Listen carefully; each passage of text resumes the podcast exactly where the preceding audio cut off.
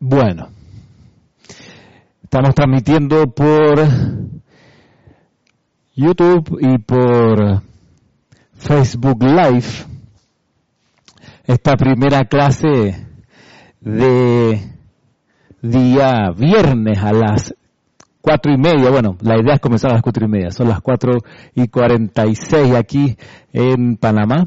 Sean bienvenidos todos los que están en esta clase. Este espacio eh, es nuevo, aunque ha estado ocupado años atrás por distintos instructores. Bueno, en realidad por Lorna, básicamente.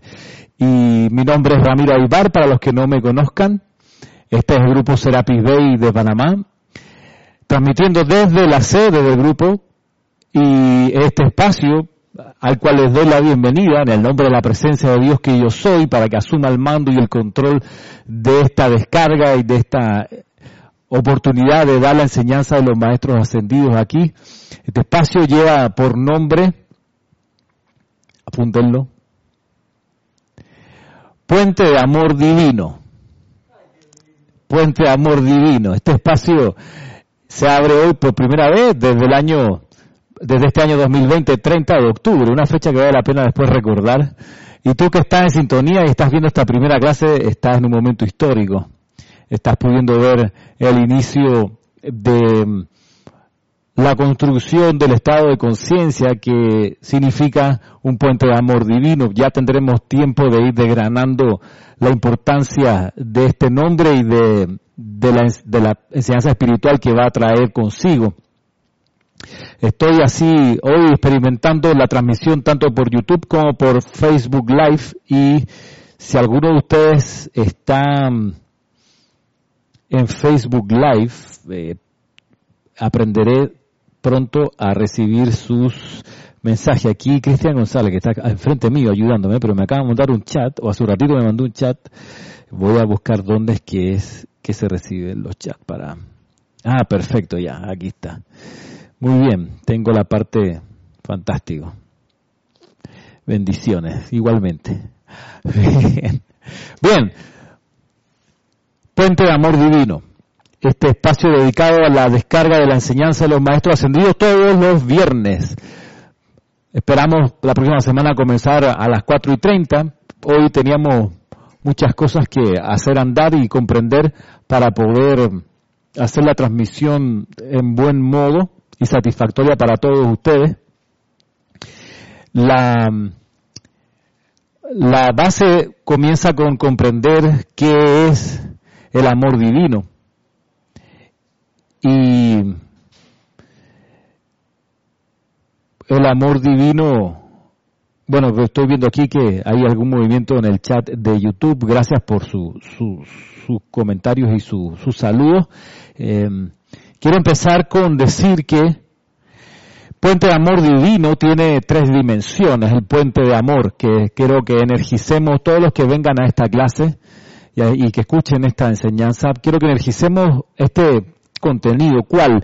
De que el amor divino, el puente de amor divino tiene tres dimensiones, para comenzar. Hay un puente de amor divino interno que va del corazón de cada uno al centro del cerebro. En el centro del cerebro hay un punto de luz. Y la idea es que entre el corazón y ese punto de luz haya un, en el cerebro haya un puente activo y ese puente solo, solo puede ser de amor divino para que funcione. ¿Cuál es la idea y cuál es la gracia de esa manifestación? Y es que la energía y las ideas que vienen desde la presencia yo soy a nosotros por el cordón de plata esas ideas, esos impulsos, la voluntad de Dios llega a la llama triple en el corazón y eh, ahí sube al punto de luz en el cerebro. Esto lo explican distintos maestros ascendidos. Bueno, la cosa es que por mucho tiempo ese puente interno ha estado poco transitado, no le hemos puesto atención, por ende su ancho de banda, por decirlo así, es bastante delgado. La idea es nutrir con amor divino ese puente que hay, ese, por lo menos, ese hilo de comunicación entre el corazón y el cerebro, ir nutriéndolo, ir ensanchándolo para que sea una superconexión interna y podamos siempre captar inmediatamente los soplos de la presencia yo soy. De ahí que hay un primer puente interno que vamos a ir viendo cómo lo energizamos y que va desde el corazón al cerebro. Es el primer puente. El otro puente importante que quiero ir energizando con ustedes es el puente entre la llama triple de cada uno de nosotros y el ámbito de los maestros ascendidos. La idea es poder conseguir construir, energizar, hacer crecer ese puente interno también que va desde tu conciencia humana a la conciencia maestra ascendida, para que los dones, los regalos, la radiación, la descarga de los seres de luz se pueda canalizar a través de ti y tú puedas ser un foco irradiante de las cualidades que están en los planos superiores.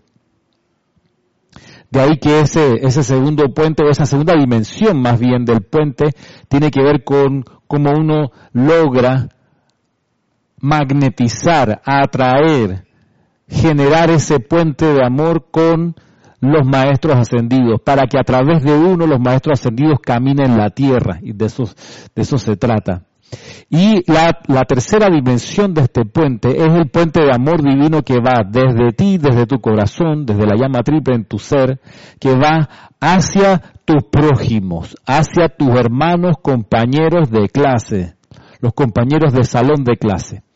Ese puente también ha de crecer. La idea es que se energice y surja con cada vez más poder y cada vez más ancho y cada vez más transitado la idea es que para nosotros ese puente sea una comunicación permanente con la vida, que va desde ti hacia la vida a tu alrededor, vertiendo a través de ese puente de amor divino lo que la vida requiera como bendición. Y en, en las tres dimensiones de este puente se necesita meterle cariño, atención, cultivarlo. Entonces, el objetivo de este espacio, que se llama así mismo un puente de amor divino, es que podamos ir dilucidando cómo se hace y energizándolo para hacerlo crecer, para que, por ejemplo, nuestro prójimo solo reciba de nosotros alguna bendición, alguna cualidad divina. Y que podamos también en ese puente que construimos con los maestros ascendidos permitir a los maestros ascendidos caminar a través de nosotros. Cuanto más ancho, más energizado, más lleno de amor sea ese puente, más expedito es el tránsito en ambas direcciones. Así que ese es, ese es el, el núcleo de este espacio y a eso los invito para que puedan estar conectados a esta clase, eh, enviando sus preguntas o sus comentarios por, los, por el chat que está aquí. Aquí tengo me perdonan si el día de hoy todavía estamos terminando de acomodarnos. Eh, tengo eh, varias cosas andando y me están ayudando también para que la transmisión quede perfecta. Vamos a, gracias aquí, Yesmir Roque de Venezuela, María Esther Correa, eh, luego también Tania, la Soro Tania, que nos vimos en los talleres que hemos dado por, por Zoom, Leticia también, hola Leticia, eh, Dídimo, me dice profesor, estás bien. Didimo Santa María, bendiciones profesor Ramiro. No me digas profesor, gracias. Dime Ramiro nada más. Estoy, estoy bien como, como Ramiro. Charity del, Charity del SOC, descubrí que es Charity del Socorro. Interesante. No sé cómo fue que vi con tu nombre o con tu apellido, con tu nombre, debe ser Socorro, un segundo nombre. Michael Rojas, saludo Michael, que nos vemos el domingo en el taller de meditación. Bueno, y otras personas más que han dado, dado eh, aviso de su sintonía aquí hoy en esta, en esta clase con la cual comenzamos este espacio. Puente de amor divino. La idea es poder cada semana traerles una enseñanza que nos ayude a comprender cómo ser para la vida ese puente de amor. Y quiero que hoy avancemos en, la comprensión de lo siguiente. ¿Por qué amor divino? Bueno, porque puede ser puente de luz. ¿Por qué no? Bueno, un puente de amor divino, ¿por qué, por qué calificarlo con, con esta cualidad, amor divino? Para comenzar, decir que el amor divino está presente en cada uno de los siete rayos.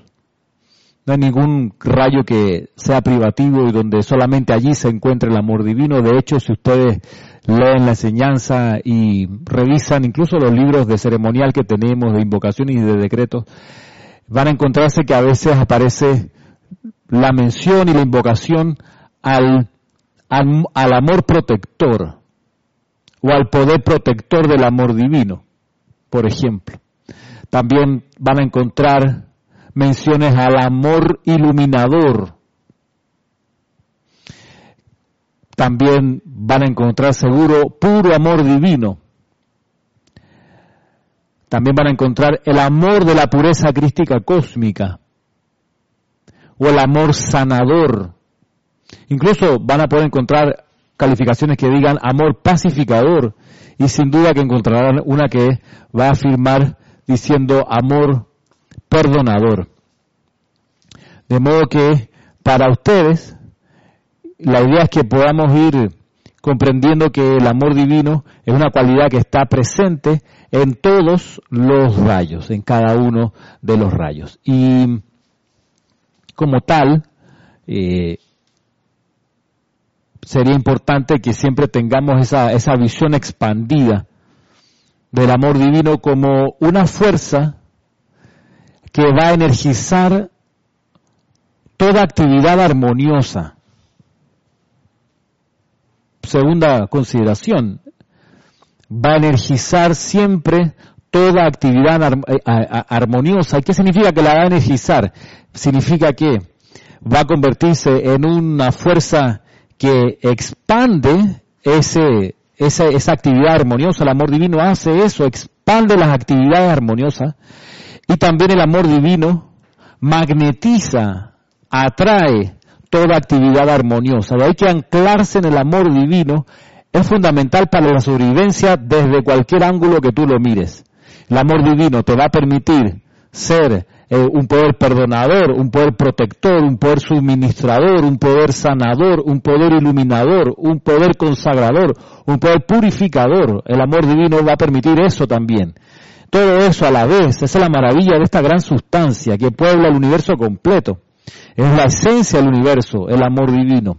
Y, repito, el amor divino va a magnetizar toda actividad constructiva y va también a expandir toda actividad constructiva. Bien importante saberlo, porque a veces se tiene la, idea equivocada de que el amor divino es algo negativo, que el amor divino tiene que ver con acariciar y atraer, lo cual es cierto, pero no es solo lo, lo, que, lo único que hace esta fuerza impresionante del amor. El amor, de nuevo, magnetiza y mantiene reunido toda la actividad armoniosa y constructiva. Y el amor divino expande y hace crecer toda actividad armoniosa y constructiva. Para tenerlo en cuenta en esta primera clase, en esta primera enseñanza acerca de este puente de amor divino que vamos a ir construyendo palmo a palmo, clase a clase.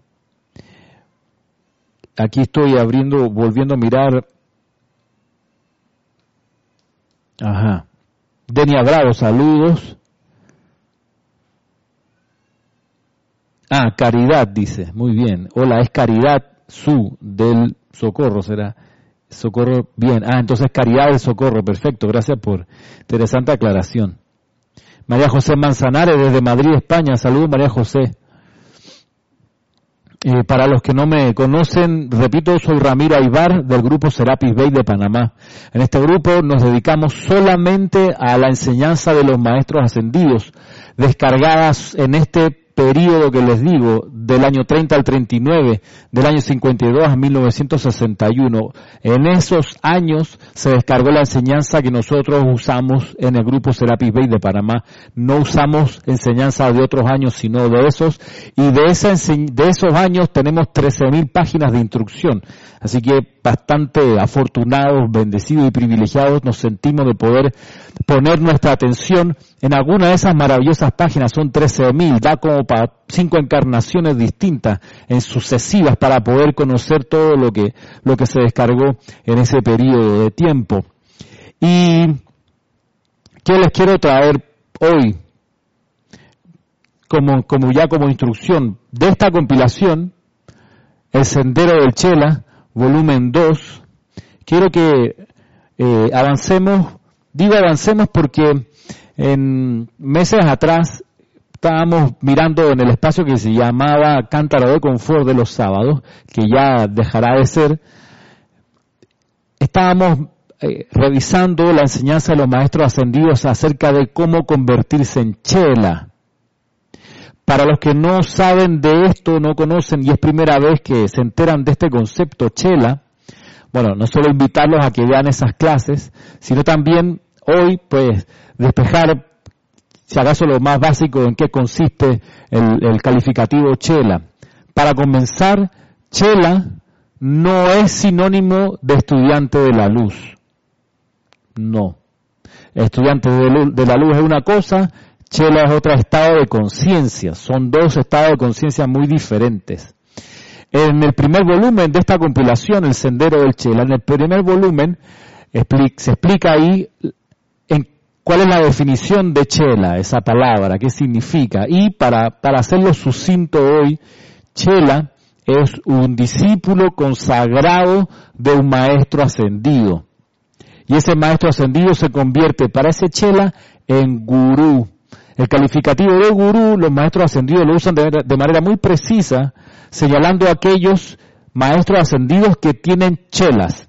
Es decir, hay maestros ascendidos que no tienen chelas, que no quieren tener chelas, porque están ocupados en otro servicio cósmico. El sendero del maestro que escoge ser gurú es un sendero muy especial, porque a ratos, lo dicen ellos, es un sendero bastante ingrato, porque muchas, muchas veces el chela no, no da la talla, no alcanza a realizar lo que se comprometió. De ahí que estos maestros ascendidos que escogen el, sendero de gurú son maestros ascendidos que entre otras cosas eh, desarrollan a propósito y lo hacen en parte por esto, porque desarrollan sobre todo paciencia, sobre todo sabiduría y discernimiento y un gran inmenso amor y comprensión.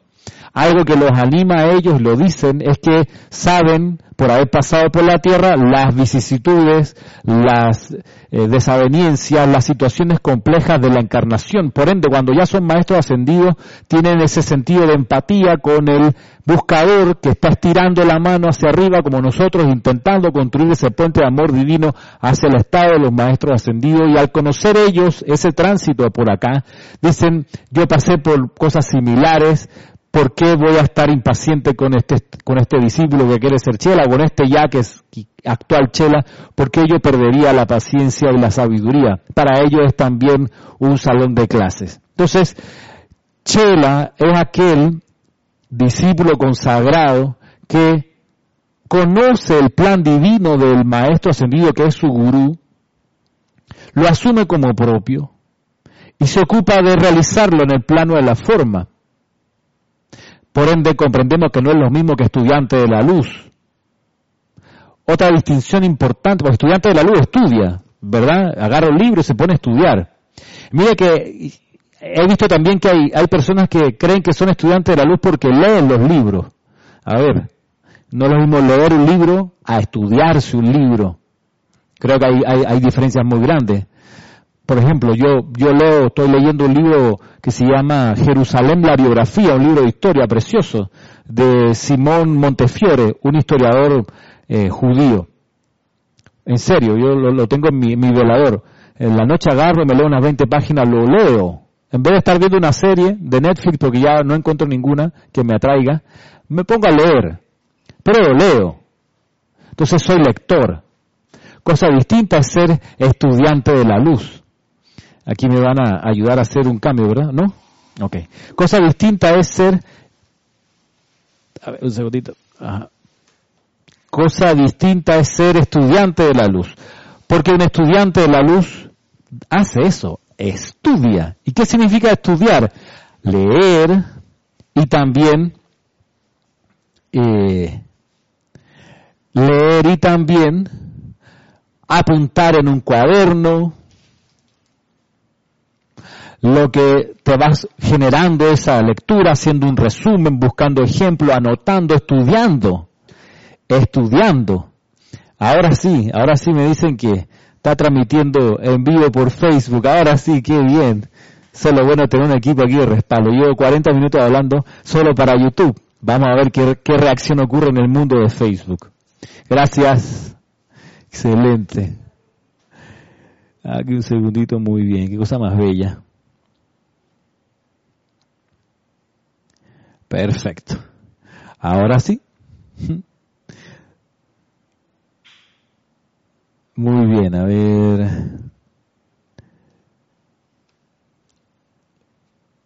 Ajá. Un segundito nada más aquí terminando de setear esto. Excelente. Hola Ramiro, Paola me dice. Lourdes, saludo Lourdes desde Tacna, Perú. Si alguno, gracias, si alguno de ustedes quiere cambiarse a Facebook y ver cómo se está transmitiendo por Facebook Live a través de nuestra página en Facebook, eh, se agradece. Aquí hay bastante movimiento, ¿no? Desde que empecé a transmitir por Facebook Live ha habido un movimiento interesante. Dice que hay cuatro conectados. Excelente. Bueno, aquí aprendiendo como siempre. Un gran salón de clase este en que, el que nos encontramos. Este salón de clase de la enseñanza de los maestros ascendidos. Les pido una indulgencia más. Voy a cambiar de asiento.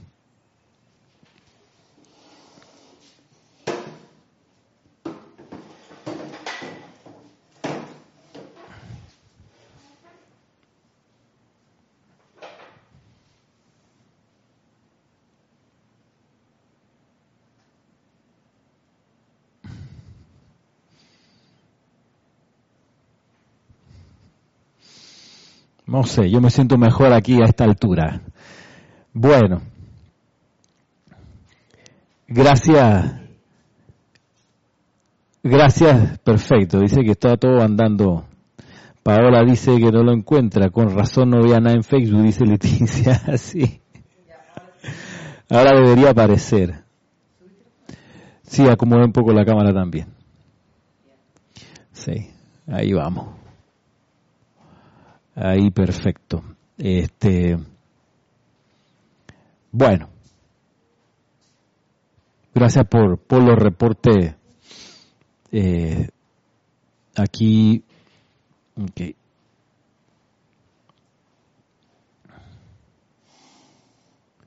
Bueno, ajá.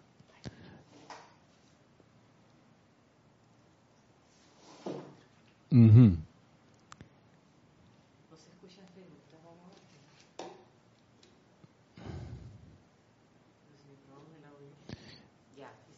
¿Sí? Perfecto. Seguimos mejorando la transmisión. Bien, les decía que parte de, la gracia es comprender la diferencia entre gurú y chela y también entre chela y estudiante de la luz y entre chela y lector. Hay que saber que si uno solamente lee los libros no significa que uno sea ni siquiera chela, es un lector de libros. Por ahí se comienza, vamos a decir, pero no es suficiente. Tú quieres ser estudiante de la luz, hay que estudiar. Hmm. Y uno tiene que buscar la mejor forma de estudiar. ¿Por qué? Porque la gracia cuando uno estudia es que aprenda. Entonces, eh, la idea es que uno encuentre la mejor manera de aprender. Hay gente que aprende estudiando, leyendo en voz alta, memorizándose, hay gente que se graba y luego se escucha, hay gente que hace resúmenes, cada uno encontrará su mejor manera de aprender, estudiando. Pero para ser estudiante de la luz hay que dedicarse a eso, en algún momento del día, estudiar. eso eh, valga la pena decirlo, no sea que, hay gente que, alguna, alguna persona que por leer un libro crea que ya es chela, está bastante lejos de, del, del sentido común. De modo que un chela entonces es un discípulo de un maestro ascendido, consagrado a realizar el plan del maestro ascendido. Ahora bien, y esto que voy a decir es bien importante en todo lo que le estoy planteando, el Chela quiere hacer ese plan del maestro porque se dio cuenta que ese plan de ese maestro es la razón de ser de él como Chela. Razón de ser. tres palabras fundamentales en la enseñanza. Cada uno un día tiene que poder saber cuál es su razón de ser. ¿Sí? Cada estudiante de la luz en algún momento tiene, tiene que alcanzar la conciencia y darse cuenta cuál es su razón de ser al fin y al cabo. Que hace que su encarnación tenga alguna justificación. Y eso es su razón de ser. Ha de poder conseguirlo. Aquí me van a ayudar a algo adicional. Ajá. Bien, seguimos aquí en la, en la prueba de transmisión. Ok, Marta, Marta Conde. Ah, es Janet de Valparaíso. Hola Janet. Hola Janet, nos vimos en el taller de meditación, si mal no recuerdo. Este, gracias por, por reportar sintonía. Si, si, si, alguien escucha el audio reventado, por favor, agradezco que, que nos avisen por los, los chats, ya que estamos haciendo todavía el ajuste. Ya espero que la próxima semana tengamos esto andando de manera perfecta y expedita sin ningún problema. Eh, muy bien. Decía entonces que, dice aquí Leticia que no lo encontró en las dos páginas de Facebook que tenemos. Ajá, por aquí sí se vio. A lo mejor yo puedo compartir y pegar. Compartir y pegar.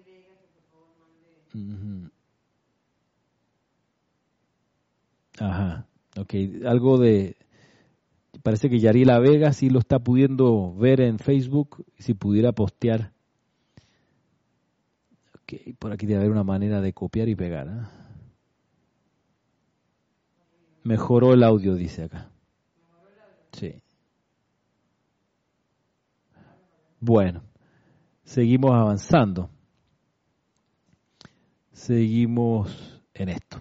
Le decía entonces que ese estudiante de la luz que aspira a ser chela ha de comprender que parte de su cometido se juega en buscar cuál es la razón de ser de ese estudiante. Y es una pregunta fundamental en la encarnación. Es decir, quizá uno, uno debiera parar todo lo que está haciendo, todo, todo, todo, todo, todo, y decir, a ver, no avanzo un centímetro más, no me ocupo de más nada, hasta que no tenga claro por qué estoy encarnado, por qué vine esta encarnación.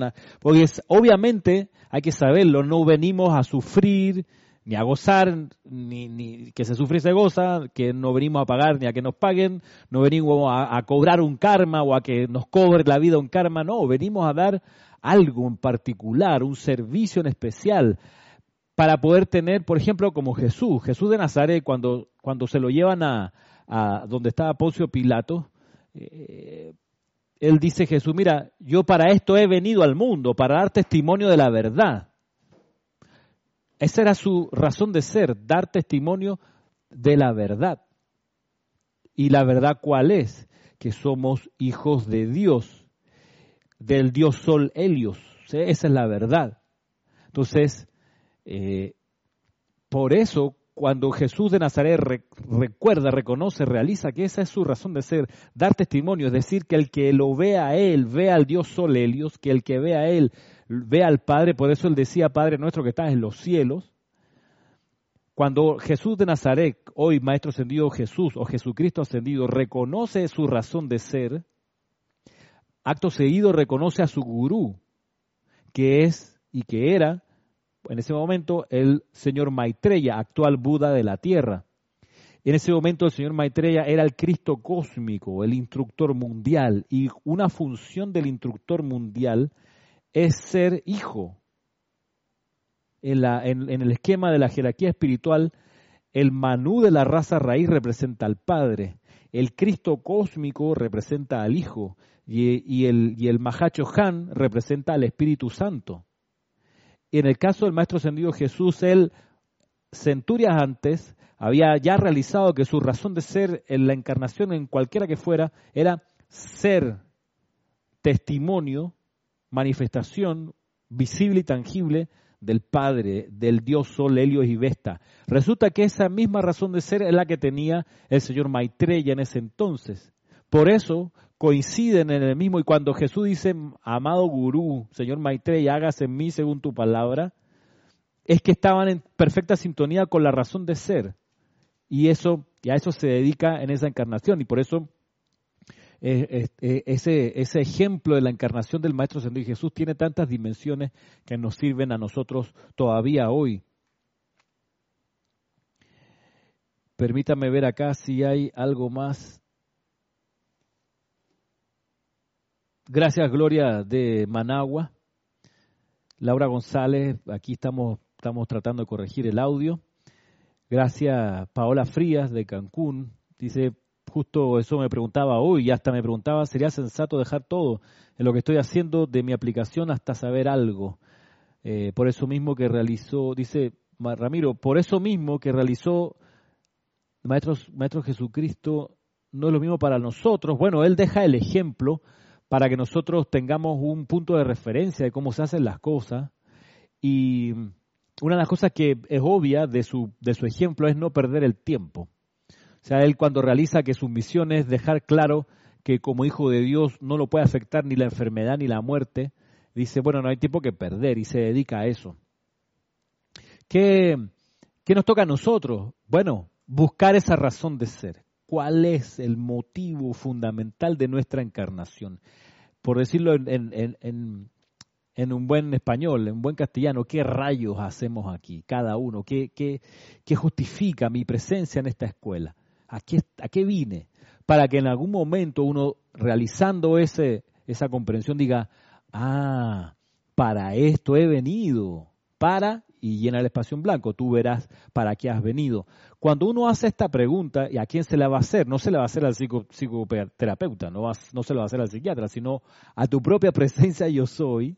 Cuando tú dices, magna presencia de Dios, yo soy en mí, hazme conocer mi razón de ser, recuérdame mi razón de ser, trae a mi conciencia externa mi razón de ser, devélame mi razón de ser, hazme sentir mi razón de ser, etcétera, y te pone en ese plan de invocación, muy probablemente lo primero que recibas van a ser soplo de tus cuerpos inferiores, así que prudencia con lo que uno escuche por dentro, prudencia. Apúntalo si quieres y vuelve a preguntarlo más adelante, dos, tres días después, una semana después, y mantente así hasta que de repente empieces a, consolidar la comprensión de qué se trata tu razón de ser. A veces toma un año, dos años, diez años, no importa el tiempo que tome.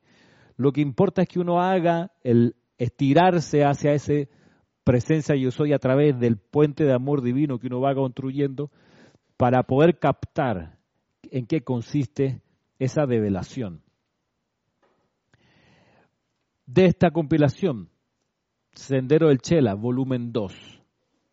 Este tiene un solo, un solo capítulo que lleva por título Disciplina requerida al Chela. El volumen 1 de este libro tiene tres capítulos.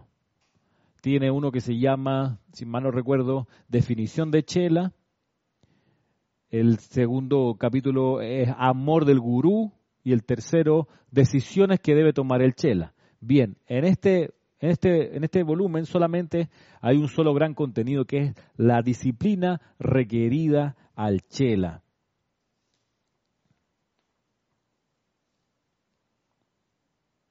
Ah, gracias Leticia. Ya encontré la transmisión en Facebook, pero es un perfil que se llama Serapis Bay, no está en la página del grupo. Te ves y escuchas bien. Gracias por decirnos eso, Leticia. Vamos a revisar para que todo esté funcionando bien también por esa plataforma. Eh, perfecto.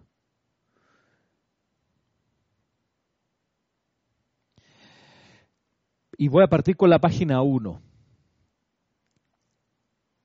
Voy a partir con el prólogo. ¿Por qué? Porque en el prólogo puse un discurso, un extracto un discurso del Mahacho Que, hace, hace un buen puente con lo que va a continuar. Dice lo siguiente, el Mahacho Han. Cuando el Chela encuentra al maestro cuya aura corresponde, con su propio tono y llave tonal natural, asume allí su propia morada. Luego viene uno de los periodos más difíciles para el neófito debido a que su propia personalidad discordante y pendenciera podrá estar muy incómoda en la presencia del maestro a quien el neófito ha escogido emular. Muchos no pueden quedarse y posponen su día de logro por su propia elección autoconsciente. Pero quienes permanecen eventualmente encuentran que la vibración del maestro canaliza su propia energía.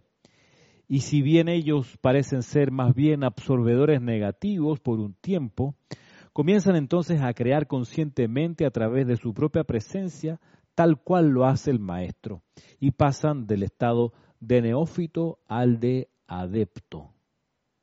Aquí en Occidente, donde la búsqueda por el maestro es de índole mística, cuando la corriente de vida escoge al maestro, no permanece el tiempo suficiente dentro de, su vibración y por consiguiente no hemos encontrado la afinidad que es requisito para encarnar su naturaleza. De allí que siquiera, de allí que quisiera sugerir que la contemplación de su maestro se convierta en la columna vertebral de su aplicación para obtener resultados de naturaleza, de naturaleza permanente y duradera. El Mahachohan el Mahachohan explica esto, contemplación del maestro. De este extracto hay cosas que han de ponernos a pensar, a reflexionar. Por ejemplo, esto de que cuando el Chela encuentra al maestro cuya obra corresponde a su propio tono y llave tonal natural, digamos que es muy buena la selección de las palabras del Mahachohan porque es que en realidad uno encuentra al maestro, uno no elige al maestro. El gurú lo eligió a uno mucho tiempo atrás en base al servicio potencial que uno puede dar, debido a los talentos que uno tiene. El gurú a uno lo escogió mucho tiempo atrás y uno de repente lo encuentra después de ponerse a buscarlo, por supuesto.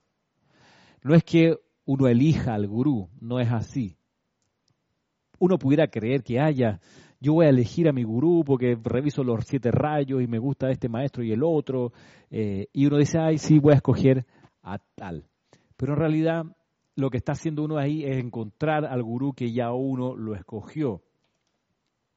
Y al, al, al encontrárselo, dice el Mahacho Han, que usualmente no nos quedamos el tiempo suficiente para desarrollar la afinidad de vibración y que en un principio inclusive rechazamos a ese, que lo, a ese que encontramos por nuestra personalidad que dice que es discordante y pendenciera. Pendenciero es que, alguien que es bueno para pelear, para tirar puñete, para agarrarse a, golpes con alguien pendenciero, gente de persona de malos modos, que patea la mesa, que no acepta ninguna recomendación, que todo le molesta, pendenciero, bueno para pelear. Bueno, así somos aún a pesar de que podamos ser lectores de la enseñanza o estudiantes de la luz, tenemos esa cuestión discordante todavía en la personalidad. Pero mira con la paciencia con lo que él lo plantea también. ¿ah? En ningún caso uno ve recriminación aquí de ningún tipo. Entonces, dice aquí Paola que a mí me ha pasado que buscaba y buscaba a un maestro y cuando lo invocaba me salía el nombre de otro maestro. Wow, yo quería uno y me salía otro. Qué interesante. Qué cosa curiosa, ¿no? Lo que sí es, es significativo saber que el gurú a uno lo escogió y que uno luego de buscarlo lo encuentra, no uno, uno no lo escoge. Pero no se queda el tiempo suficiente para cultivar la vibración personal, para hacerla afín a la vibración del maestro. Y luego, por último, otra cosa que resalta aquí en este discurso es que Dice el Mahachohan, quisiera sugerir que la contemplación de su maestro se convierta en la columna vertebral de su aplicación para obtener resultados de manera de, de naturaleza permanente y duradera. Que la contemplación del maestro sea la columna vertebral de nuestra aplicación, Claro, aplicación entendida en términos amplios. La aplicación entendida como aquel momento donde uno en la mañana antes de comenzar el día hace su serie de invocaciones. Esa es una dimensión de la aplicación. Y también durante el resto del día ha de estar buscando esa vibración con el maestro. Ahora, si pasamos la página y entramos al capítulo propiamente tal, vamos a encontrar un subtítulo que dice motivos correctos para hacer chela de un maestro ascendido. Motivos correctos. Y aquí vamos a encontrar, wow, una clave que hay que tener en cuenta. Hay una pregunta que comienza planteándole el chela al gurú. Dice, amado maestro, te pido perdón si, te, si esta pregunta parece presuntuosa. Sin embargo, muy a menudo se ve que en la expansión de la conciencia de los estudiantes, por ponerse a incluir el conocimiento de los maestros, se descuida la atención individual a la presencia de Dios. Buen punto, buen punto. No que uno tenía que poner la atención en la presencia yo soy solamente y cuando uno empieza a poner la atención en un maestro está dividiendo su atención cómo comprender el mecanismo, cómo, cómo hacerlo para no fallar. Viene entonces el gurú y le contesta, bendito Chela. Esta es ciertamente una realidad, una fase del desarrollo espiritual, una iniciación en el sendero que conduce hacia la maestría. El individuo podría ser como un niño que temprano en la vida no conoce todavía a los padres ni a los solícitos guardianes entonces viene el reconocimiento de la forma de los amorosos padres, seguido por los años de apoyo en ellos. Más tarde vendrá la madurez cuando el individuo comenzará a atraer y confiar en su propia inteligencia y directrices. La masa de la humanidad no conoce a los seres vigilantes que renunciaron a la gloria de los ámbitos superiores a fin de cuidarlos. La humanidad, siempre esclava de la forma, cuando encuentra una presencia individualizada, tiende a apoyarse en ella. Se refiere a la presencia de los maestros ascendidos. Luego viene la madurez, cuando el individuo comienza a trabajar en el ejército espiritual del Rey de Reyes. Empieza la cuestión a entenderse. ¿Será que no debemos poner la atención de los maestros para no desviarla de la presencia yo soy? No va por ahí la cosa te dice sutilmente aquí el gurú, el maestro ascendido, te dice sutilmente, mira, cambiemos un, foco, de un poquito de foco la pregunta. Vamos a comenzar por decir que en algún momento el aspirante ha de buscar trabajar en el ejército espiritual del Rey de Reyes. Es decir, el aspirante, el estudiante de la luz, el chela o el aspirante a chela, debe en algún momento decir, ¿sabe qué? Hasta ahora el Padre trabajó. Ahora yo y el Padre trabajamos. Ahora yo quiero colaborar con el gurú, quiero colaborar con la jerarquía espiritual. Y ese es un paso de madurez. Y como papá uno sabe que cuando uno ha sentido, no sé si les ha pasado a ustedes, que cuando un hijo de uno le dice, oye papá, déjame ayudarte, uno se siente bien. Por ejemplo, cuando uno ve, llega todos los días cansado, ve la, cantidad enorme de platos para lavar y se pone a lavarlo a esa hora, pero viene un hijo tuyo y te dice, papá, déjame, yo lo lavo, permíteme. Es como, wow, al fin, ¿no? Surgió la empatía. Eh, y, se da y se agradece. Y por supuesto, claro, así puedo ir ya a entrar a la casa y bañarme y que yo prepararme para ya acostarme.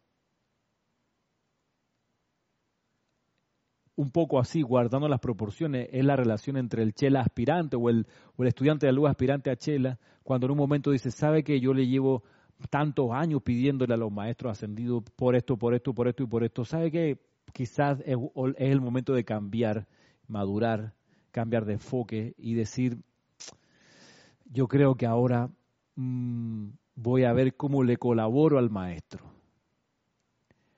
Antes de hacer esa, esa afirmación, viene la pregunta anterior, ¿cuál es mi razón de ser? Porque cuando tú encuentras tu razón de ser y en base a esa razón de ser buscas a los maestros ascendidos, vas a encontrar al gurú. Esa es la promesa que te hacen. Encuentra tu razón de ser. Descubre, realiza, hazte consciente de por qué viniste a la encarnación. Cuando ya lo tengas claro, busca entonces ahora en la jerarquía espiritual. ¿Qué ser de luz tiene un plan parecido, una razón de ser similar? Cuando lo identifiques, lo estudies, ahora sí el estudio, lo empieces a invocar, ha de llegar un momento en que le digas, maestro, déjame colaborar con tu plan, porque ya me di cuenta que tu plan y el mío son el mismo, son uno. Por ende, maestro, camina la tierra a través de mí. Hazme un instrumento de tu plan divino, que ya me di cuenta que es el mismo que yo tengo grabado en mi corazón y en mi conciencia. Quedamos hasta aquí por hoy. Quedamos hasta aquí por hoy. Ya son acá las 5.32, a las 5.45 comienza el ceremonial, tengo que subir y se agradece a todos su, su sintonía, su participación aquí en el chat. Silvia, saludos. Perdón, León Silva, desde Guadalajara, México. Saludos, saludos, León. Muchas gracias, Paola y los demás. Eh, gracias por estar en este primer capítulo de este espacio titulado Puente de Amor Divino. Soy Ramiro Aybar, este es el grupo Serapis Bay de Panamá. Hasta el próximo viernes, cuatro y media hora local panameña, están invitados a este puente de amor divino. Muchas gracias.